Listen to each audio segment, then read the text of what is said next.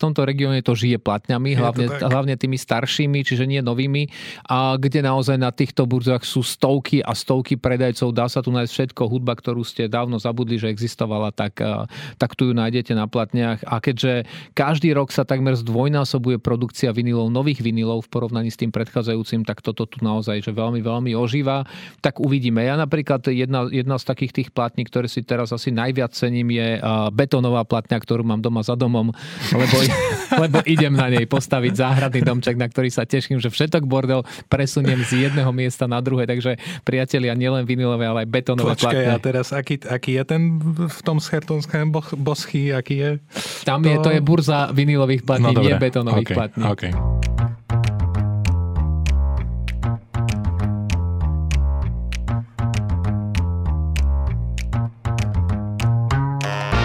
Počúvate podcast Aj na to. Moje meno je Mišo Adam a oproti mne sedí ako vždy Peter Bátor. Peter, ahoj. Dobrý deň všetkým. My sme radi, že ste si nás opäť zapli a máme pre vás dnes pripravených e, niekoľko tém, z ktorých asi taká hlavná je vojenská pomoc Ukrajine. Je to téma, ktorá rezonuje aj momentálne u nás doma a je to téma, ktorá rezonuje aj na medzinárodnej scéne. Tak trošku sa pobavíme o tom, že ako, čo znamená tá zmena slovenskej pozície a, a ako v súčasnosti vojna na Ukrajine vyzerá a, a parametre vojenskej pomoci medzinárodnej.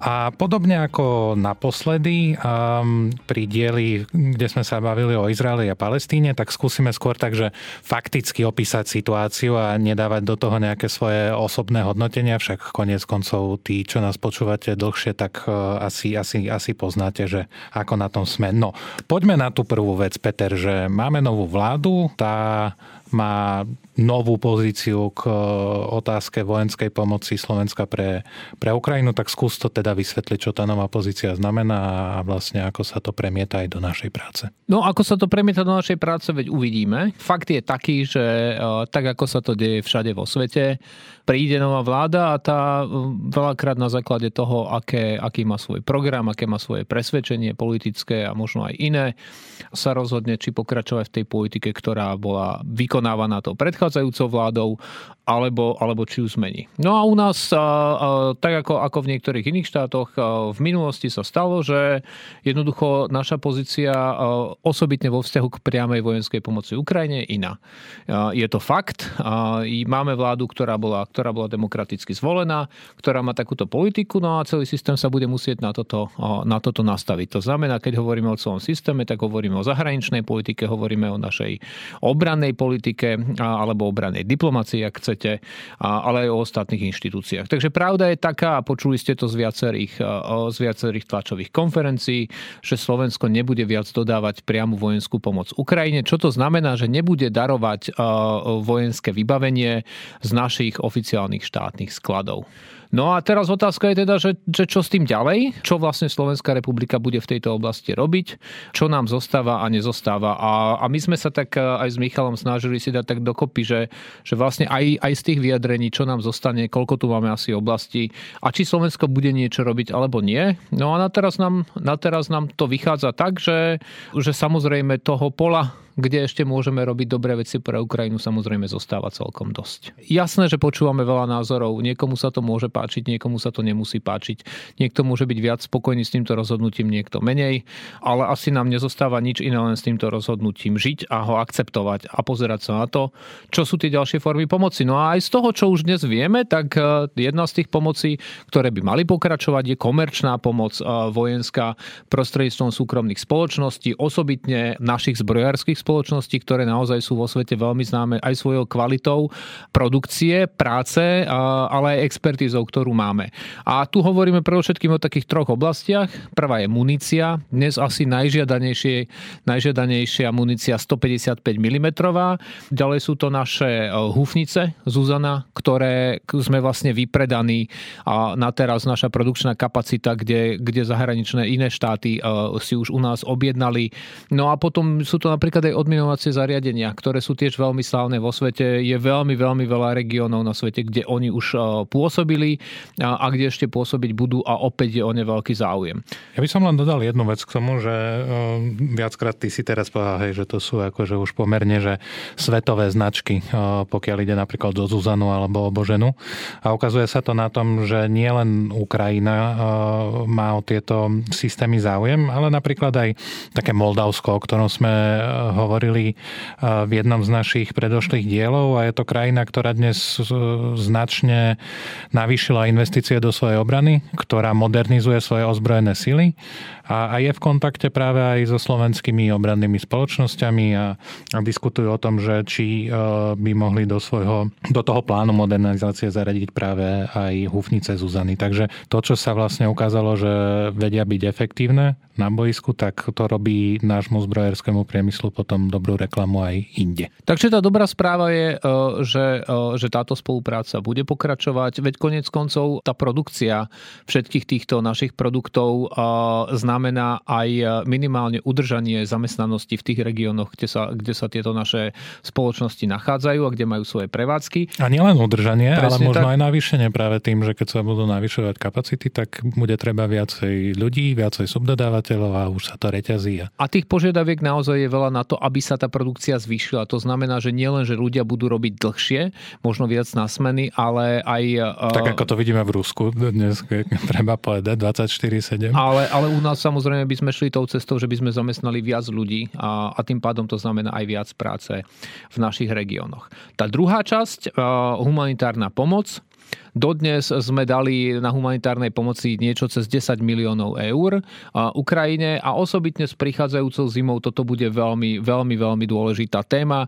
Dve hlavné zložky toho možno, možno pomenovať. Tá prvá je samozrejme pomôcť ľuďom, aby tú zimu prežili. To znamená od, od takých vecí, ako je zimné oblečenie, ale potraviny, generátory, aby, aby ľudia mohli mať elektrinu, aby mohli mať teplo.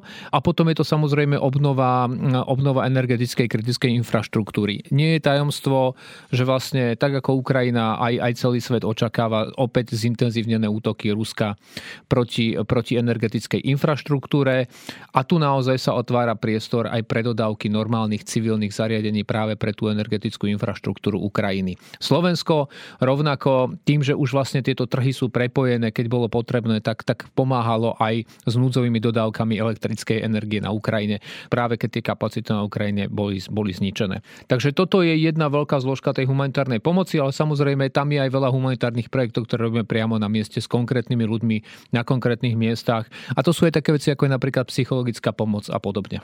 A ďalšia vec, ktorú tu máme, tak je odminovanie, ktoré sme už spomínali. A, a myslím, že jednou z našich, z našich minulých dielov sme rozprávali, že vlastne to odminovanie je dôležité pre, pre úplne každodenný bežný život občanov Ukrajiny. Je to o tom, že vlastne obrovská plocha Ukrajiny, možno ako tri Slovenska, je dnes zaminovaná. Je to niekde okolo 180 tisíc km štvorcových, čo je úplne že šialené číslo, keď si pomyslíme na to, že... A ono to teraz neznamená, hej, že na každom štvorcovom metri teraz je nejaká mína, ale znamená to to, že je riziko v, tejto, v týchto oblastiach, že, že na tú minu stup, môžete stúpiť alebo natrafiť. A to znamená, že nemôžete sa tam úplne pokojne vrátiť napríklad bývať, ak to je územie, ktoré bolo oslobodené, alebo nemôžete tam vykonávať nejakú ekonomickú aktivitu, poľnohospodárskú aktivitu. Vieme, že poľnohospodárstvo je pre ukrajinskú ekonomiku kľúčové. A často pre mnohé rodiny vlastne jediný zdroj dnes potravín, hlavne v tých, tých troška vzdialenejších regiónoch, ktoré sú mimo miest. Takže je to naozaj že obrovský, obrovský problém. Ono vlastne dá sa povedať, že e, ide o najväčšiu kontamináciu mínami, nevybuchnutou muníciou od konca druhej svetovej vojny. To, čo dnes na Ukrajine vidíme. Zároveň toto to, to nie je, že projekt na, na obdobie vojny. To bude projekt na roky, roky dopredu. Napríklad Chorvátsko, ktoré je e, v odmínovaní veľmi silné, tak e, po tej vojne, ktorá v, na Juhoslavii v 90. rokoch prebiehala, prebiehala, tak trvalo hro veľmi dlho a niekedy aj, aj dodnes ľudia ešte natrafia na nejakú nevybuchnutú Ešte stále muníciu. nie, že natrafia, ešte stále sú napríklad v Bosne celé polia zaminované, hory zaminované a podobne, takže toto naozaj je, je možno aj na viac ako 10 ročie.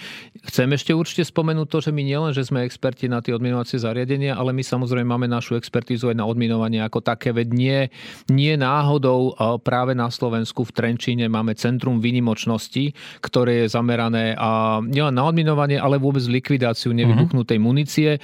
Tu sme naozaj lídri v aliancii a len aby ste vedeli, Centrum výnimočnosti je, je vlastne také malá organizácia aj v rámci našich ozbrojených síl, kam chodia experti z celej aliancie, aliancie sa školiť, aby uh-huh. potom ďalej mohli tieto, tieto vedomosti šíriť vo svojich štátoch, aby to ďalej mohli vo svojich ozbrojených silách rozvíjať. Takže tu sme naozaj silní, možno sa niekedy o tom veľa nerozpráva, ale, ale naozaj naše boženy, naše odminovanie, naša likvidácia nevybuchnutej munície je niečo, kde máme expertízu a to je niečo, čo Ukrajina bude potrebovať naozaj viac ako 10 rokov. A boli sme v tom silní aj v minulosti, konec koncov. Slovensko niekoľko rokov viedlo tzv. zverejnecký fond e, pre odminovanie a likvidáciu nevybuchnutej munície práve na Ukrajine, pretože toto nie je nový problém samozrejme, to je problém, ktorý tu je od roku 2014, kedy vlastne tá vojna začala. Takže Slovensko už v tomto bolo aktívne, e, jednak do toho fondu prispievalo, ale aj ho viedlo práve vďaka tomu, že my máme aj expertné kapacity na to, aby sme, aby sme vedeli takto asistovať. Takže opäť je tu veľký priestor práve v tejto kľúčovej oblasti pre Slovensko ako Ukrajine pomôcť. To len na to vysvetlenie, že ten vlastne, ako ten fond fungoval, bolo, že Slovensko malo na starosti fungovanie celej tej štruktúry, vymýšľanie projektov, realizácia s Ukrajinou a ostatné členské štáty do toho fondu prispievali práve peniaze, aby sa tieto projekty v rámci NATO mohli robiť. Takže za toto sme boli zodpovednými. No a ďalej máme zdravotnú pomoc. Tu asi netreba veľmi veľa slov. Tu naozaj je to od, od civilného obyvateľstva až po rehabilitáciu vojakov, liečenie zranených, liečenie. Napríklad v minulosti sme ako na Slovensku robili projekty detí, ktoré boli, boli zranené vo zbrojných konfliktoch, alebo potom organizáciu táborov pre deti, ktorým sme poskytovali aspoň takú že čriepku, čriepky normálneho života v tej ťažkej situácii. Takže, takže tu Slovensko už prirodzene cez tú humanitárnu pomoc a rozvojovú pomoc pomáha. No a potom je to expertná pomoc, ktorú máme. Nie je to tak dávno, kedy sme do, na Ukrajinu vyslali expertov do Buče a Jerpini, kde, kde naši súdni lekári práve pomáhali identifikovať jednotlivé obete útokov. Je toto dôležité aj kvôli nastoleniu spravodlivosti po vojne, keď sa bude identifikovať, čo sa stalo, kto to mohol urobiť a keď sa bude naozaj vyvodzovať zodpovednosť. Ja len taký drobný tip možno na, na to, čo si prečítať už teraz. Uh, jeden z tých súdnych lekárov, doktor Moravanský, ktorý tam pri priamo v Buči a Irpini bol. Dal potom do slovenských médií niekoľko veľmi silných rozhovorov a mm, je to veľmi akože skúsený a, a inteligentný človek, ktorý ale sám hovoril, že ani roky praxe ho nepripravili na to, čo tam, čo tam videl. V každom prípade je, je aj, aj toto je ďalšia ilustrácia toho, že ako expertne, expertne vieme pomôcť. Konec koncov, myslím, že bol minulý týždeň bol na Slovensku na návšteve riaditeľ Medzinárodnej agentúry pre atomovú energiu, Rafael Grossi. Možno to meno poznáte najmä v súvislosti s tým, že tento človek bol už viackrát aj na Ukrajine, práve v Zaporožskej jadrovej elektrárni, e, monitorovať, ako to tam e, v súčasnosti vyzerá. No a bola ponúknutá aj, aj verejne vlastne zo slovenskej strany pomoc, že vieme aj tuto asistovať napríklad pri, práve pri monitorovaní ukrajinských jadrových rôznych zariadení. Takže Takže aj... prvé naše odporúčanie vlastne na dnes na čítanie je, ak chcete, naozaj je to zaujímavé čítanie, súdny lekár, pán Moravanský, vygooglite si, nájdite si a prečítajte si. Takže otočme list, ale neutekajme úplne od témy, lebo veľa vecí sa stalo aktuálne, ktoré sa dajú prečítať úplne verejne. Dve rozvírili trošku hladinu, jednej z nich sa budeme venovať. Tá jedna vec, ktorej sa nebudeme venovať, bol, bol článok v Time, Time a, ktorý, ktorý možno nevyzeral až tak úplne optimisticky. Bolo tam zdieľaného veľa zo zakulisia prezidentskej ukrajinskej kancelárie. A niekto možno vraví, že to boli kontroverzné veci. Niek- niektorí zase vravia, že nie úplne všetko je pravda a niektoré veci sú naozaj skôr prifarbené, alebo že už je to aj snaha o nejakú kampaň do budúcna, keďže sa začína rozprávať o prezidentských voľbách na Ukrajine, ktoré možno budú, možno nebudú. Niektoré veci sú pravdivé. Každopádne je to článok, ktorý, ktorý zbudil veľa kontroverzií a, a, a z ktorého vlastne vedia profitovať alebo profitujú aj tí, ktorí sú zastanci Ukrajiny, aj tí, ktorí hovoria, že, že vlastne by tam mal byť hneď miera, že by sa Ukrajinci mohli už konečne vzdať. V každom prípade treba k nemu pristupovať dostatočne opatrne na to a mať, mať na mysli to, že e, niekedy je ťažké čítať, čo sa naozaj deje na týchto miestach a, a, a počítať s tým, že ľudia, ktorí nejaké vyhlásenia majú, tak môžu mať aj nejaké konkrétne ciele nimi sledovať a nejakú agendu. Takže opatrne treba k týmto veciam pristupovať vždy. No a tá druhá vec je pomerne obsiahlý a pomerne expertný článok generála Zalužného. 9 strán 9 strán, ktoré otlačil um, týždenník Ekonomist. A, a kde, on rozoberá, kde on rozoberá jednotlivé veci, ktoré by Ukrajina potrebovala. Tiež je to možno trošku pre niektorých taký oči otvárajúci článok. A, a priznám sa, že aj tu v kolároch na to sa o tom diskutuje, že, že čo bolo jeho cieľom. Niektorí vravia, že no dobre, ale keď eh, ten generál Zalužný, a prídeme k tomu, čo v tom článku píše, hovorí, že vlastne teraz ani jedna strana nemá dostatok, eh, dostatok výzbroje a, a dostatok e, tomu, čo my hovoríme v NATO spôsobilosti, to znamená nielen technika, ale aj vojakov a celý systém velenia, hmm. riadenia a operácií, aby v tomto konflikte vyhrala. No a niektorí vravia, že vlastne áno, však je tam taký nejaký, a, a že je to vlastne pad a že treba začať hľadať cestu k mierovým rokovaniam. Niektorí zase hovoria, že ale práve, práve naopak tento článok generála Zaúžneho je o tom, aby presne pomenoval, čo potrebuje Ukrajina na to, aby sme sa z tohto patu dostali alebo jednoducho zostať v tom pate a nechať ten konflikt zamrznutý, neprichádza do úvahy, lebo aj tie signály, ktoré dostávame z ukrajinskej strany sú, že Ukrajina túto zimu neprestane bojovať. Ja by som ti len do toho vstúpil a povedal, že aj ani generál Zálužný nepoužíva úplne že slovo pad na to. Je to ako on hovorí o tom, že vojna sa presunula do fázy nejakého pozičného boja, kde nedochádza k nejakým zásadnejším posunom.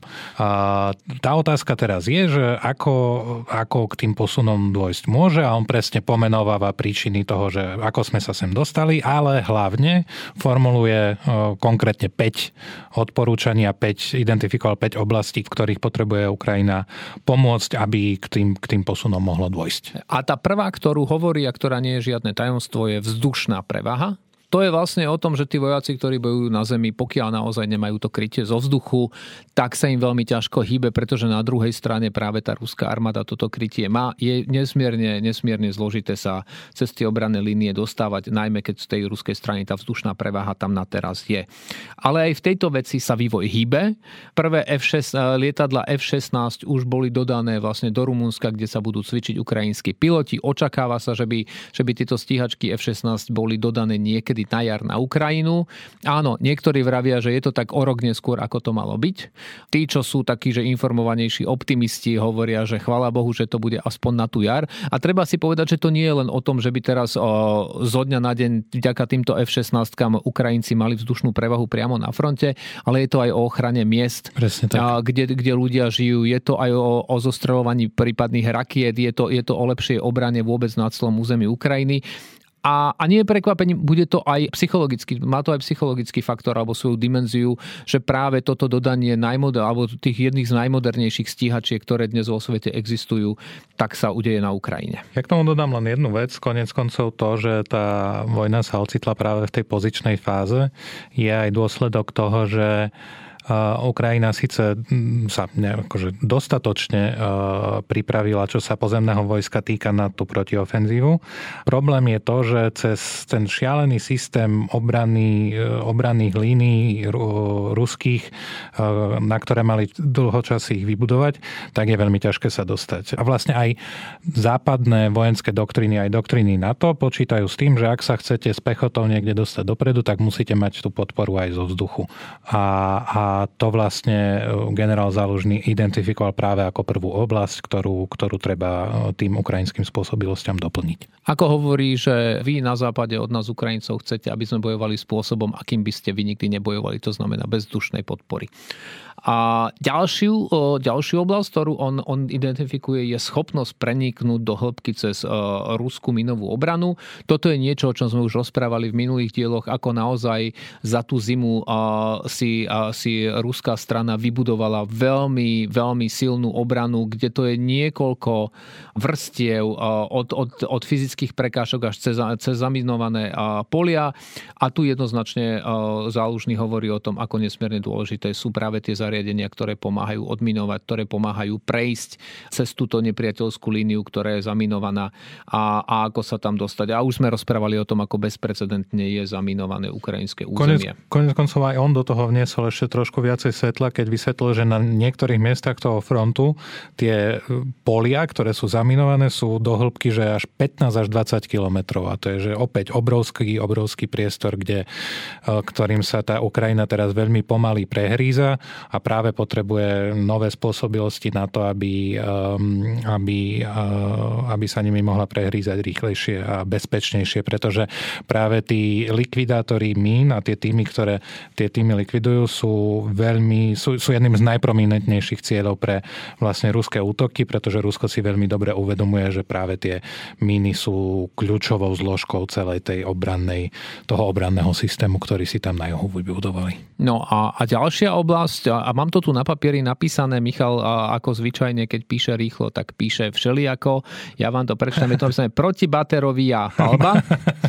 Po slovensky je to protibatériová palba. No, ja, tak vidíš, ale pochopil si, o čo ide. A, áno, lebo som si ten článok predtým prečítal.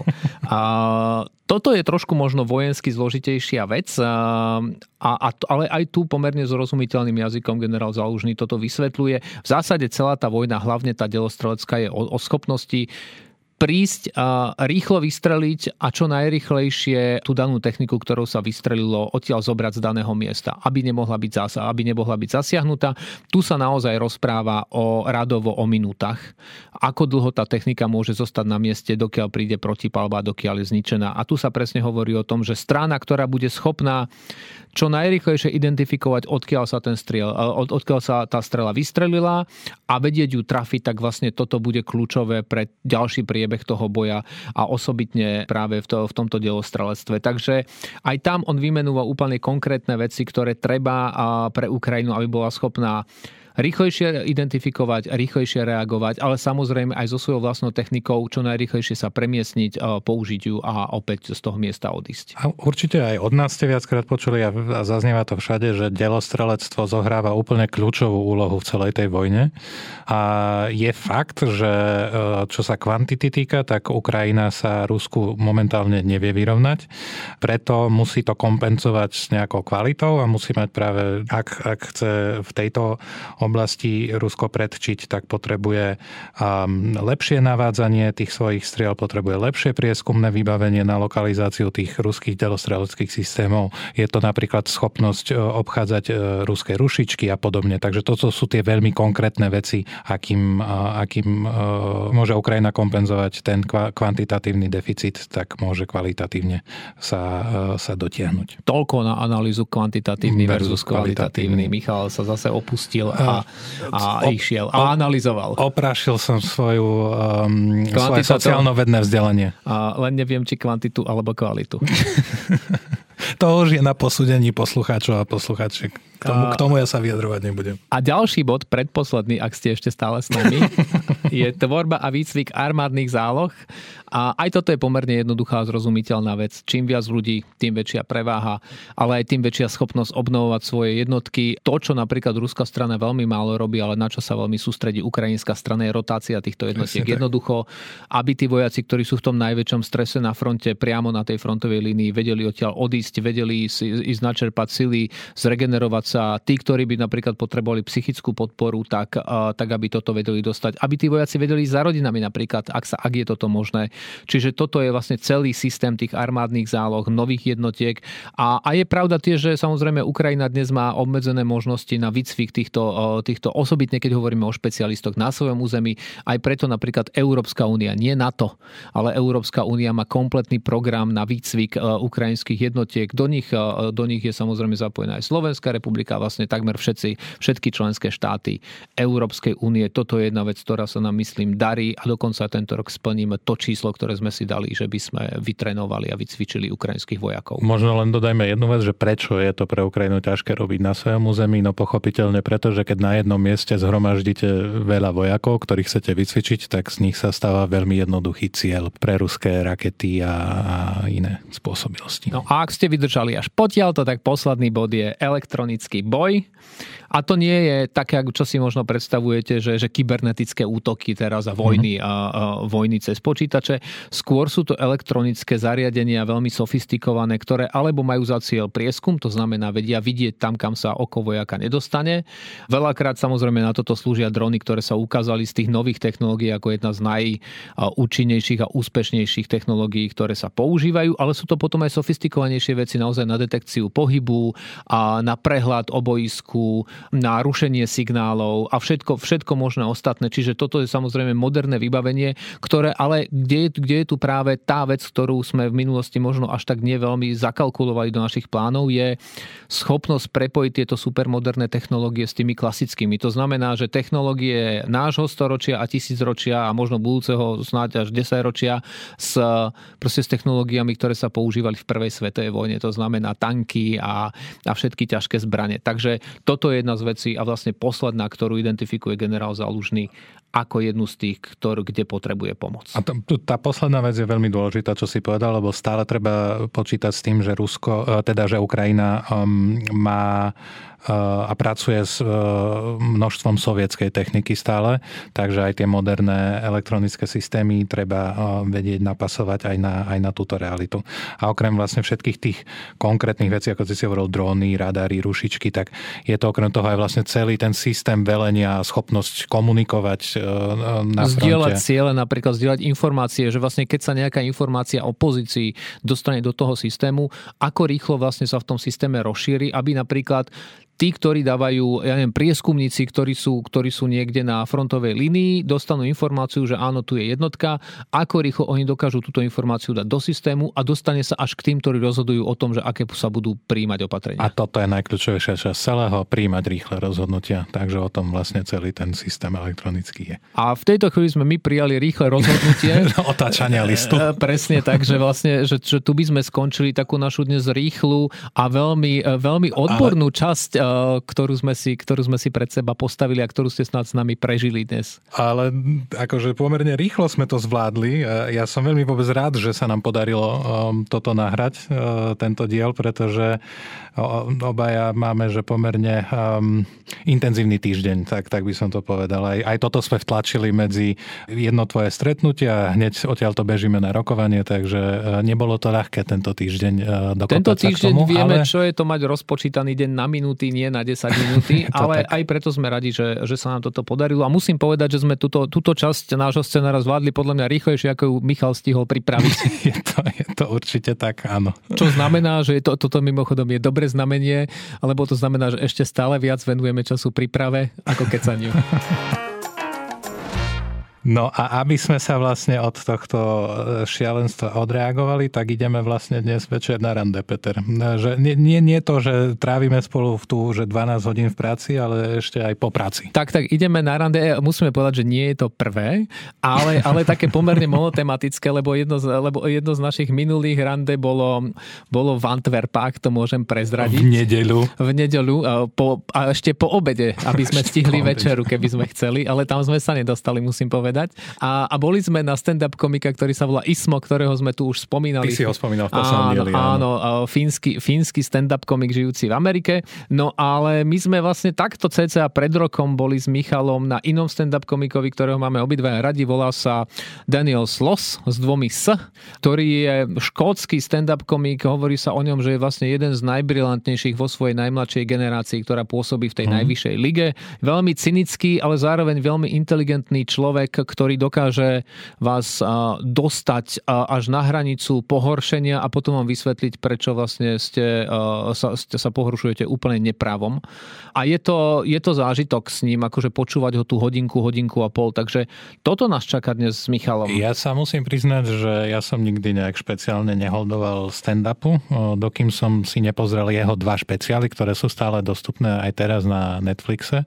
Myslím, že z roku 2018 a 2019 a tam som, ja, ja som úplne zostal úplne, že ako obarený, lebo nebolo to teda len, že sú to akože brilantne vystavané vtipy a celé také, akože oni sa to volajú bits, tie segmenty, ale že to je celé podkuté aj nejako ako troškou nejakej akože filozofie a nejaké, ne, ne, nejakej ako morálnej, je tam aj nejaký morálny rozmer, takže on sa tak hrá s tým divákom, že vlastne dostane ho niekde na hranu s tým svojim humorom, ktorý teda často ide úplne že za ňu, ale potom, potom, ako ty si povedal, že on to tak vysvetlí a ošetrí a vlastne prevedie ťa tým, že aká, a, aké sú tam tie rôzne morálne spory a kontroverzie a, a vysvetlí ti, že prečo konec koncov je vždycky OK, e, ak sa humor vie e, do týchto kontroverzií púšťať. Má aj jednu takú, že zaujímavú a kontroverznú časť jedného z tých dvoch špeciálov. Myslím, že to bol druhý, ale nie som si istý, možno to bude. Pozrite si obidva, kde vlastne on dáva tri otázky, ktoré by si každý pár mal zodpovedať a vďaka zodpovedaniu týchto troch otázkov už sú 10 tisíce párov, ktoré sa kvôli tomu rozišli. On dokonca prosí tých ľudí, ktorí sa rozídu kvôli tomu, že si odpovedia na tieto tri otázky, aby mu napísali a on zbiera tieto odpovede a preto vieme, že vlastne prvé mesiace po tom, čo, čo toto urobil, tak ich bolo asi 18 tisíc párov, ktoré sa rozišli, takže dajte si to, spýtajte sa sami seba a, a dajte nám vedieť. My budeme zbierať v jeho mene. Ak vás nazbierame aspoň 500, budeme tak, šťastní. Tak mu to pôjdeme oficiálne odozdať. Alebo chceme podpis do knihy, samozrejme. a hľadáme cestu, ako sa tam dostať. Takže toto nás čaká dnes s Michalom v tom našom nabitom programe. Chvala Bohu, je to až pomerne neskoro večer, takže snáď stihneme všetko, čo nás dnes čaká. Ale nie je to jediná vec, ktorá, ktorá nás s Michalom spája, keď chceme ísť na rande. No však vlastne ty ma pozývaš na, na ďalšie rande, e, opäť v nedelu a tentokrát už nie, že len do Antwerpa, ale už do Holandska. A ešte do mesta, ktoré sa volá Schertochen Bosch. To je jediné mesto, ktoré sa začína apostrofom. Jediný názov mesta. Keď budete hľadne, hrať niekedy nejaké, ja neviem, nejakú hru. Meno mesto zviera väz napríklad. Presne tak si dajte apostrof, toto máte vyhraté. Vyjde vám apostrof. Chcel by som vidieť, ktoré zviera sa začína apostrofom. Mravčiar. Raučiar. A, no. Takže to je, a tam, ale prečo to hovoríme je, lebo je tam asi najväčšia burza platní, vinilových platní vôbec v celom regióne, v tomto regióne to žije platňami, hlavne, hlavne tými staršími, čiže nie novými, a kde naozaj na týchto burzách sú stovky a stovky predajcov, dá sa tu nájsť všetko, hudba, ktorú ste dávno zabudli, že existovala, tak, tak tu ju nájdete na platniach a keďže každý rok sa takmer zdvojnásobuje produkcia produkcia vinilov, nových vinilov v porovnaní s tým predchádzajúcim, tak toto tu naozaj že veľmi, veľmi ožíva. Tak uvidíme. Ja napríklad jedna, jedna z takých tých platní, ktoré si teraz asi najviac cením, je betónová platňa, ktorú mám doma za domom, lebo, lebo idem na nej postaviť záhradný domček, na ktorý sa teším, že všetok bordel presuniem z jedného miesta na druhé. Takže priatelia, nielen vinilové, ale aj betónové Počkej, platne. a teraz aký, aký je ten v tom schertonském boschy, aký je? Tam to... je, to je burza vinilových platní, no, nie betónových okay. platní. Okay, no, pre betónové platne Betón SK. Ne, nemal by som úplne využitie, nemám si kde postaviť záhradný domček. Ale nikdy nemôžeš premeškať príležitosť niekde si vyliať betónovú platňu. To je ako vyliať si srdce, len to dlhšie vydrží. No a keď ty si, lebo však ty si už bol na takých týchto um, burzách uh, a veľtrhoch, aké platne ty hľadaš? Ja vinilové hlavne, lebo tých betónových mi stačí menej. A nie, ja musím, mám, mám veľa žánrov, ale na začiatku som zbieral, a tie boli aj pomerne rozšírené, ľahko sa kupujú. Bol, bol taký rok a možno jazz rock z 80 a 90 rokov. Hmm. Viac 80 lebo 90 roky sú ťažké na platne, vtedy, vtedy sa prechádzalo na CD a vlastne platne boli vo veľmi malých množstvách a ceny sú, sú, boli neskutočné niektorých takých tých populárnych vecí. Čo, Dnes... je, čo je nejaká jazz rocková kapela? Daj. Napríklad Áno. Sting a, a, a, a niektoré jeho albumy, hlavne, hlavne tie prvé. A potom také príjemné veci, ako je Dire Straits uh-huh. a, a, a, a The Police a napríklad a podobne tento žáner. Ale napríklad aj Phil Collins niektoré, niektoré veci boli, boli veľmi zaujímavé. Peter Gabriel uh-huh. a, a podobne. A potom samozrejme sú také veci tie staršie, ako je Pink Floyd a, a veľké kapely 80 90 rokov. Takže a potom ja mám ešte druhú záľubu a to je jazz a, a ten, je, a ten je nekonečný. Tak takže tam sa od toho starého jazzu a 50 60 rokov, ktoré naozaj tie platne sú, sú dostupné ešte aj dnes, až po ten moderný a sa dá kúpiť kadečo. Je, ale najlepšie na tom to je, že človek vlastne veľakrát na tú, na tú burzu ide s tým, že vôbec nevie, čo ide kúpiť a začne sa hrabať platňu po platni. Mm-hmm a ponachádza veci, ktoré vôbec netušil, že si kúpi. A veľmi závisí, ale veľakrát ho poteší aj to, že naozaj nájde, nájde super platne za super ceny. A mm-hmm. že to nie je len o tom, že ísť, že zobrať si tri platne, ale naozaj, že veľakrát sa dones krásna kolekcia starého jazzu za doslova za pár eur. Ja neviem, že 12 platňa za, za 15 eur a podobne. Takže, uh, Takže no, berieš aj vlečku? Uh, neberiem, mám len takú tašku na rameno, kam, kam väčšinou zmestím, čo potrebujem. Takže, takže toto je jedna z vecí, ktoré, ktoré sú tu pre región pomerne pomerne známe a ktoré možno s Michalom pôjdeme vyskúšať, aj keď dnes mi hovoril, že sa mu nechce. Tak ja uvidím. Nechce sa mi v nedelu ísť do Holandska. No, čak nevadí, stačí sa zobudiť aj, aj tak bude pršať. To je pravda, no. Takže... Dobre, ja ešte, ešte nad tým porozmýšľam. Ja by som tiež chcel nejako doplniť svoju zbierku.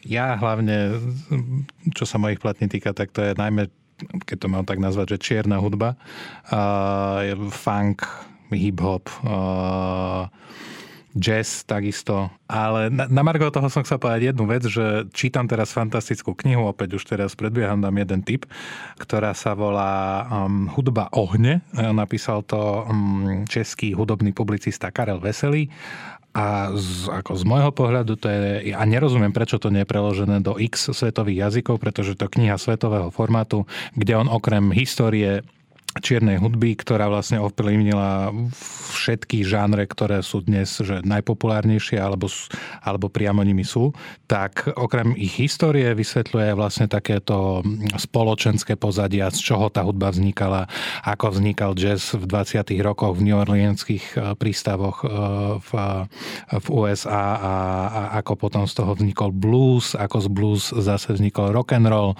a tak ďalej a tak ďalej. Veľká časť toho je o hip-hope, čo je tiež úplne fascinujúca história, takže ak máte radi uh, nejakú, akože, ak si radi čítate aj hudbe, nielen ju počúvate, tak toto je že úplne fantastická, fantastická kniha. Takže opäť mi to dalo kopec uh, ďalšej inšpirácie na, te, na to, aké platne si kúpiť, takže ja, ja na to nedelo ešte porozmýšľam. No. Otáčame list a ideme na otázky na telo. Poď. Ja mám hneď prvú takú zoologicko-chovateľskú. To je bolo, choval by si doma radšej mravce alebo slimáky? Mm, slimáky. To je také, ako že mám to viacej pod kontrolou. Vieš, proste no, mravec podľa mňa ľahšie utečie ako slimák. A to práve nie je pravda, lebo ja som pýtal, lebo chovám mravce Aj a slimáky? je to o tom, že keby slimáky nechovám, to je pravda, tie sa mi, tie sa mi rozutekali. a keď som si nedával pozor z útorka na štvrtok. Ale... Rozutekali sa ti ako slimáky v útorok večer. To, to je no, nové slovenské príslovie. Si Vidíš, dlho nebolo slovenské príslovie? Áno, utekal si ako slimak po daždi. Takže aj keď sa, keď sa človeku rozsypú tie mravce, ich mám v skúmavke zatiaľ, tak vlastne tam, kde je kráľovna, sa všetky mravce vrátia naspäť, že oni, oni vlastne ti len tak ne, nebehajú po byte. Dobre. Ale jeden sa zapatroší. Idem ja. Horor by si si radšej e, pozrel s motorovou pílou alebo s posadnutou mníškou? S posadnutou mníškou, lebo s motorovou pílou sa horšie komunikuje. Dobre, dobrý výber. Venčiť psa by si radšej šiel o jednej v noci alebo o štvrtej nad ránom? Asi o jednej. To je také, že po, te, po tej jednej môžem vyvenčiť a ísť spať, na tú štvrtú by som musel vstávať. Presne, toto bola aj moja logika. Jedine, že závisí od toho, kedy prídeš domov. to je pravda.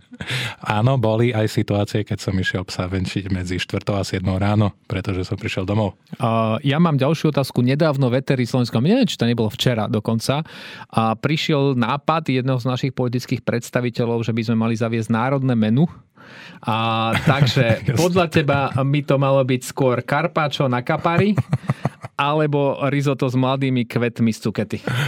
Malo by to byť e, risotto s hráškom, bravčo, kockami bravčového mesa a kyslou uhorkou a nastruhaným ajdamom 45 Viem, že to nebola možnosť, ale to mi príde ako že esencia slovenských jedální.